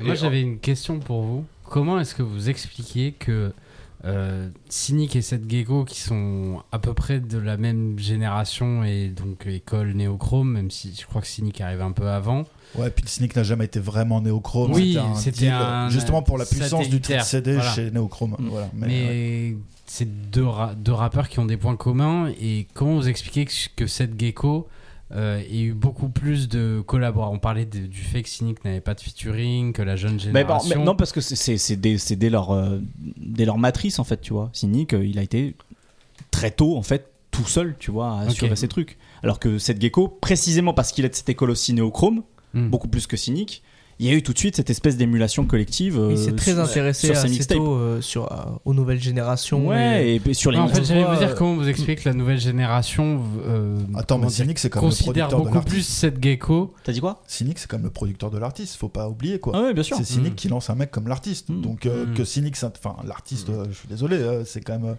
c'est quand même pas rien. Ah, euh, toi, t'es oui, fan non, de chocolat. hein. voilà. Non, je- Ouais, ouais, mais fond, c'est vrai. tu t'en doutes. Non, mais je veux dire, c'est incroyable Bien comme sûr, histoire en vrai, tu vois. Enfin, c'est Ouais. pas que Oui, Cynic, oui, c'est oui. Six So Nine, donc Mm. c'est Nabil, Karim et Cynic, Ouais. mais c'est eux qui ont lancé l'artiste, tu vois. Hmm. Ouais, mais dans la, dans la musique que lui propose, au contraire, il est très autobiographique en fait. Et, euh, et euh, finalement, on a l'impression, euh, pour citer un autre de ces, de ces groupes de, de gardiens du temple, qu'il a un peu ce côté jamais dans la tendance, dans le sens où ce qui l'intéresse, c'est de raconter, j'ai l'impression, c'est de raconter son histoire et de se raconter ou de donner son avis et d'avoir, c'est aussi un rappeur à, à, à discours. Et un discours qui est, qui est en grande partie enraciné dans, dans sa vie, son vécu personnel. Et. euh, C'est vrai que cette gecko euh, a, a vachement euh, compris un petit peu certaines tendances, etc. Où il invitait déjà euh, Hamza en, en 2016, par exemple. 2015, il y des avait sauvages, aussi- ouais, exact. Il y avait euh, Niska, Gradure, euh, Sadek sur son projet. Enfin, je veux dire, il y avait toujours un peu, même déjà en 2019, pareil, il est avec, euh, il est avec euh, 13 blocs, si je me trompe pas, sur l'album Destroy. Mhm. Enfin, il, a, il a toujours un petit peu été, euh, comment dire, très au courant, très intéressé. Il a voulu directement s'associer à ces nouvelles tendances. Et je Et- dis pas que Cynic n'y a pas été intéressé, mais c'est vrai qu'il a, il, il a jamais, euh, même par exemple, je- on, on citait tout à l'heure de la, La plume et le poignard, qui est euh, son album où il y a, où il me- semble, il y a Medine dessus, Alonso, et on voit que c'est toujours un peu des, des personnes un peu de sa génération, etc. Ouais. Et euh, Ouais, c'est pas faux, c'est vrai. Mm, C'est vrai. Mais moi, je pense que c'est Booba qui l'a regardé en vrai. hein. non, mais c'est possible. Vraiment, aussi. Booba, ça l'a vraiment fait Ah du bah, mal. Moi, je pense, ouais. Et Plus euh, après que, que Diam soit parti, où je pense qu'il était vraiment un peu. euh, Oui, ça l'a il- isolé, quoi. Ouais, et puis c'est c'est- en fait c'est puis c'est c'est c'est le tournant qu'est euh, effectivement euh, 2008, 2009, 2010 dans le rap moi, français. attention, voilà, quand je dis ça, c'est pas c'est pas forcément le clash quand je dis Ouais, ça. ouais. C'est que ça tombe au moment d'un tournant musical énorme que Cynic ne prend pas. Ouais. Ouais, bien sûr. Avec euh, que ce Ok. soit Et La que lui- Fouine, Booba, que euh, tu Booba vois, ouais. prend. Franchement, la réponse de Booba au clash de Cynic, elle est pétée. Hmm. Tu vois Et d'ailleurs, Cynic l'explique très bien. Il dit on s'est retrouvé dans la merde. On avait dit qu'on lui répondrait toujours. Et ils ont vu la réponse. Ils ont fait ouais, mais si on commence à répondre à des trucs Ah, comme ça. en fait, euh, enfin, on, va aller, on va aller nulle part. Tu vois Ça prenait une envergure qui lui vois, plaisait pas. euh, Voilà, ça lui plaisait pas. Hmm. Et je suis désolé de le ramener à ça parce que je sais qu'il aime pas. Mais je pense que, comme dit Raphaël, on est dans un moment de concomitance où il se fait plier par Booba qui, lui, direct montre qu'en plus, il apprivoise toutes les nouvelles tendances. Ouais. Et pareil, je vais pas tomber dans la sociologie de bas étage, mais il y a eu toute une espèce de. Je dis pas que les albums de Booba étaient mauvais, c'est pas ce que je veux dire. Mais de fascination pour cette appropriation du son américain, Ouais, de ouais. la façon dont Booba le transformait et tout. Et Cynic, en fait, était l'antagoniste total de ça. Oui, c'était le truc Tu vois euh, français, quoi. Et je pense qu'il y a une. Pareil, j'utilise des mots qui sont très déplacés parce que c'est du Gramsci, des histoires de, de politique, etc. Mais qu'il y a une, une sorte, dont ils n'étaient pas conscients, mais de perte de bataille culturelle en vrai. Hmm. Tu vois Euh, Non, mais il y a de ça. Et C- C- Cynic, il a, il a toujours porté dans son cœur. Cynic, euh, je pense que c'est. euh, Le quartier français, quoi. Ouais, en fait, c'est le rap de Cool Chain sur le dernier album de Ouais. TM, quoi. Mm. C'est c'est That's My People, en fait. Ouais. Alors, avec, avec plein d'autres choses aussi. un peu plus vénère. un peu plus vénère. Ouais. Mais tu vois, sur ce côté un peu. Euh, re- représenter les siens, c'est tout ce qu'on a. Enfin, tu vois, il y a un peu, ce discours-là, tu vois, trop sophistiqué ses péchés. Enfin, tu vois, il y a, y a plein de choses dans ce morceau-là. Je pense que tu peux les calquer un peu à la carrière de Cynic. Après, avec ses goûts à lui et sa personnalité, sa singularité à lui. hein. Mais sur des valeurs, en fait, je pense qu'effectivement, qui ont changé après dans le rap français Hmm. et qui sont effectivement moins trouvables, ou alors peut-être sur des, sur des îlots. euh, la Chro- par exemple, un groupe comme La Chronique dans, dans, dans, dans le, dans le 59 avec le producteur Messa dont j'ai eu l'occasion de parler il y a quelques, quelques mois. Hmm. Je pense que c'est le genre de rap là, de rap français là en fait qui a continué à, à perdurer et quelqu'un comme Cynic a continué de porter jusqu'à ce dernier album. En tout cas, ouais, je, je- et c'était c'était effectivement intéressant qu'on puisse en parler aujourd'hui parce que c'est deux mecs qui représentent quelque chose, même si après cette gecko a essayé à sa façon de se renouveler. Moi, encore une fois, hein, sur cet album-là, là, sur, euh, sur Mange tes morts, pour moi, c'est tous les morceaux où il revient à une forme plus euh, traditionnelle de rap français d'une certaine manière, où je le trouve en phase en fait, bizarrement. Mais Gecko est un rappeur fait pour rapper lentement, je trouve. Ouais. Et, et en plus, Enfin, lentement, en façon de parler, mais Ouais, ouais. c'est pas du. Enfin, voilà, mais. je suis d'accord. Et je trouve qu'en plus, en vieillissant, il est devenu plus maître de sa voix. Il est moins dans une espèce de, euh, de surinterprétation à cause d'un personnage, comme tu le disais tout à l'heure, Zo. Et que c'est plus la voix de Seth Gecko et, euh, ou de Nicolas Salvadori, je sais pas comment le dire. Hmm. mais euh, il y a moins ce truc d'être d'être trop théâtral et je trouve que ça lui va, ça lui va très bien en plus. Voilà. Et si, euh, si on peut terminer sur un truc concernant ces deux rappeurs, ils sont sur un, un morceau de Rollo, qui est un rappeur marseillais, qui s'appelle PRP. euh, sur lequel il y a également REDK, donc euh, Relo, REDK pour Marseille et Seth Gecko Cynic avec euh, Jackie, Jackie Brown qui host. Et ce morceau, il est assez chambé. Et en fait, tous, ils sortent des putains de couplets dessus. Et euh, c'est sorti là, euh, il y a en- en- entre la sortie des deux albums, je crois plus ou moins entre la sortie de l'album de Cynic et celui de Seth Gecko. Donc, euh, donc je le recommande euh, chaudement ce morceau-là. Et pour l'anecdote, Cynic qui a dit qu'il arrêtait, il y a une compile consacrée au 91 qui sort. Là, Ouais, Cynic. et il est dessus. et euh, sur son album de 2019, si je dis pas de bêtises, sur Invincible, à un moment, il dit bien J'en place une pour PNL, Nino et Niska. Donc, comme quoi, quand Hmm. même, il suit ce qui se passe et il a le 91, euh, la banlieue sud, comme il dit, euh, chevillé au corps. Quoi. Après, il a pris un peu plus de pincettes cette fois-ci. Il a dit qu'il comptait pourquoi pas euh, publier un peu des singles, etc. Non, mais mais c'est- euh, faut jamais croire à un peur quand il arrête. mais c'est Il vrai. arrête. Bon, peut-être qu'on Je qu'on me aura. suis déjà fait avoir en, en tant que journaliste, entre guillemets. Et en tant qu'auditeur, on se fait souvent en tant qu'auditeur, plein de fois. On aura peut-être l'occasion finalement d'en reparler de ces rappeurs-là. Allez, on va conclure ce podcast sur les derniers coups de cœur. Alors, on va rester dans le 91 justement, et euh, je vais te laisser la parole, Buffa, pour nous parler de ton coup de cœur. Alors il y a un point, euh, enfin une phase qu'on n'a pas évoquée euh, dans notre discussion sur l'album de Cynic, Ouais, c'est- très bien de qui c'est dit qu'il n'a plus de nouvelles de Mélanie. Euh, ce qui, alors un, moi, euh, m'a brisé le cœur et a failli me faire perdre la foi pour toujours en l'amitié homme-femme. parce que si Thomas et Mélanie ça ne va plus, euh, c'est vraiment terrible. Et deux, euh, m'a rappelé que, euh, alors j'étais sans nouvelles de Diams, mais euh, qu'on n'était pas le seul. En fait, toute sa, toute sa France à elle attendait de ces nouvelles depuis, depuis son, son long silence médiatique qui a suivi la sortie de son dernier album. Et là, elle est revenue récemment avec un film, alors qui, était, qui a été dispo pour deux séances exceptionnelles dans, dans des cinémas un peu partout en France, mais qui sortira sur une plateforme de streaming à la rentrée.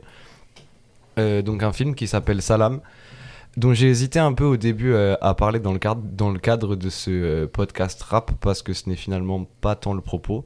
Mm. Euh, c'est un, un film qui est extrêmement intime. Alors, spoiler alerte, vous pouvez appuyer sur pause ou revenir au minutage après ce coup de cœur.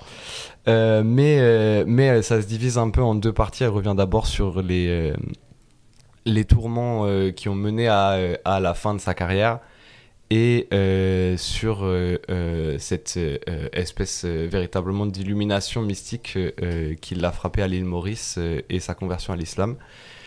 Et, et tout ça est raconté sur un ton extrêmement. Enfin, qui, qui était déjà présent dans la musique de Diams, extrêmement touchant et humain et sincère. Euh, et donc ça fait, euh, c'est c'est finalement, ça donne finalement l'impression euh, d'avoir des nouvelles de quelqu'un qu'on a perdu de vue depuis longtemps, Mm. euh, de constater qu'elle va bien et d'être euh, Ouais. soulagé pour elle.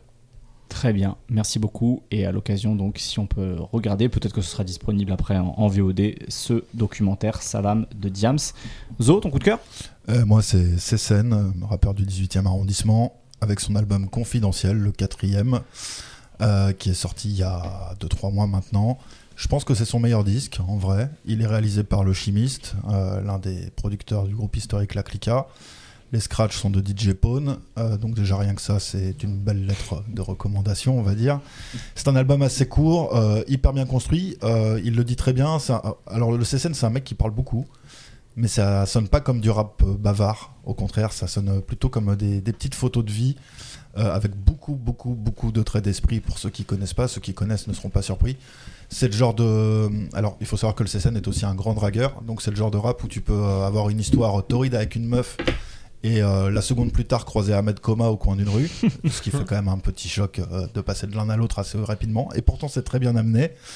Et euh, c'est vraiment euh, du, du bon boom bap euh, de Daron, d'un mec qui a titré son album Confidentiel, euh, je pense pour plusieurs raisons. D'une part parce qu'il est absolument conscient qu'il fait du rap de niche.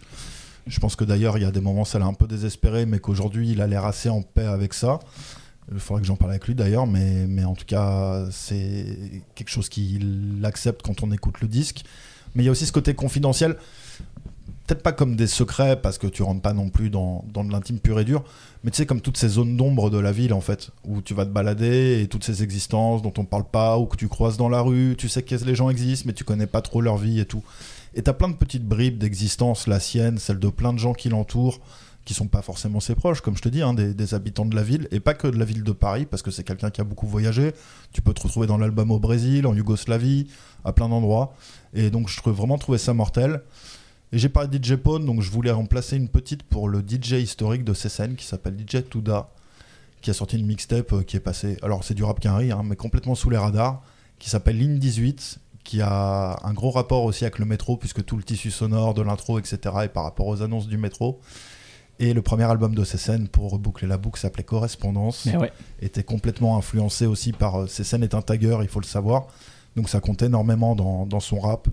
Et voilà, donc je trouvais ça important aussi de dire que son DJ historique, DJ Touda, avait sorti euh, une mixtape à l'ancienne, dispo sur Mediafire, et pas sur toutes ces merdes de plateformes de streaming.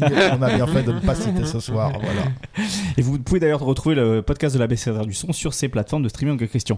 Et sur Mediafire, si vous Sur voulez, En un écrivant un zoom. direct.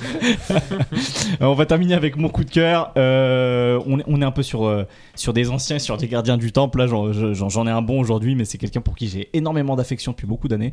C'est Roca qui continue son bonhomme de chemin. Tu parlais de la clica justement tout à l'heure avec, avec le chimiste. Euh, Roca qui, euh, après avoir euh, connu un, beau succès en Amérique latine avec son groupe Tres Coronas, revient de temps à autre en France et ça fait quelques années euh, qui euh, l'enregistre euh, slash enregistrait, je sais pas trop où ça en est, un album avec le regretté DJ Duke. On parlait de DJ, on, on peut en placer une justement pour DJ Duke qu'il re- qu'il repose en paix. Et il y a déjà trois morceaux produits par DJ Du- Duke pour Roca qui sont sortis cette année. En tout début d'année, Mashup avec Souffrance, et une entrée de Souffrance absolument phénoménale sur son début de couplet qui s'est révélé très très vrai quand on a eu les résultats des élections législatives ensuite. Rasez vos moustaches. Rasez vos moustaches, c'est ça. Euh, depuis le début, euh, super morceau euh, Roca, euh, parce que c'est un beat assez lent, fait plein de, plein de roulements qui tiennent presque du triolet un peu à la Migos, mais avec, avec le sens de la technique de Roca. Et le morceau Sabotage. Euh, qui devrait faire partie du fameux album Qui sera l'intro même de l'album. donc Cimarron. Euh, et comme à son habitude, Roca, ces dernières années, fait beaucoup de morceaux à la fois en français et en espagnol. Donc il y a Sabotage et Sabotaje en, en version espagnole. Et voilà, dans ce style euh, vintage intemporel, sur des productions effectivement euh, très boom bap, bah, il est toujours affûté, quoi, Roca. Il a toujours cette espèce de voix euh, très nerveuse. Euh, et ce truc d'être toujours entre le commentaire social et la défense de, de sa vision du hip-hop. Euh, Il y a un côté un peu vieux râleur, mais franchement, il rappe tellement bien. Les instrus de Duke, elles sont tellement puissantes. La, la collaboration avec Souffrance, elle est tellement limpide que juste pour ça, je, je trouve que ces, ces, ces trois morceaux sont quand même assez redoutables dans ce style de rap là, quoi. Je confirme, euh, il est vieux râleur, mais quelque part tu sens le mec qui a envie de mettre euh, une bonne mise au point et ça fait plaisir. Ah bah ouais. Et surtout, il y a 72 heures, le morceau en français avait 5000 vues sur YouTube, le morceau en espagnol 70 000. Donc je veux bien que la dictature des nouveaux rappeurs en France marche à fond, mais il faudrait peut-être euh, penser au bon goût des Espagnols, dont pourtant il paraît que c'est l'un des pays dont viendrait la Zumba, mais je n'en dirai pas plus dans le cadre de ce podcast. Et c'est marrant parce que justement dans le morceau le morceau sabotage, il a cette phrase ils se plaignent de la médiocrité que eux-mêmes ont validée, mais quand on lâche du frère rap, ils sapent notre notre authenticité. Donc ça ça rejoint un petit peu ce que tu disais à l'instant. Amen. Voilà, merci beaucoup d'avoir écouté ce podcast consacré au rap français du deuxième trimestre 2022, en tout cas certaines de ces sorties sur lesquelles on est revenu. Merci beaucoup à notre invité, Justin d'Interlude. Merci à toi d'avoir été avec nous. Merci encore à vous pour l'invitation. Avec plaisir. Et euh, bah, on va suivre ce qui se passe sur, euh, sur Interlude ces prochains mois. Merci beaucoup à Buffa. Merci à vous. De rien. Merci Brice. Merci la zone. Et merci Zo d'avoir euh, participé à ce podcast et d'avoir Merci enregistré. Mais oui. J'étais chafouin, mais j'étais là. Merci à Mélusine pour l'accueil. Euh, retrouvez ce podcast bah, sur toutes les plateformes, et ainsi que tous nos podcasts évidemment. Euh, sur toutes les plateformes de streaming, mais si on peut vous faire des, les- des liens Mediafire, euh, Zo s'y engage. Euh, allez voir notre site, on a toujours plein d'articles évidemment. Et puis bah, on se retrouve à la rentrée. Très bon été à vous, à bientôt. L'ABCDR, l'ABCDR, son ABCDR, ouais.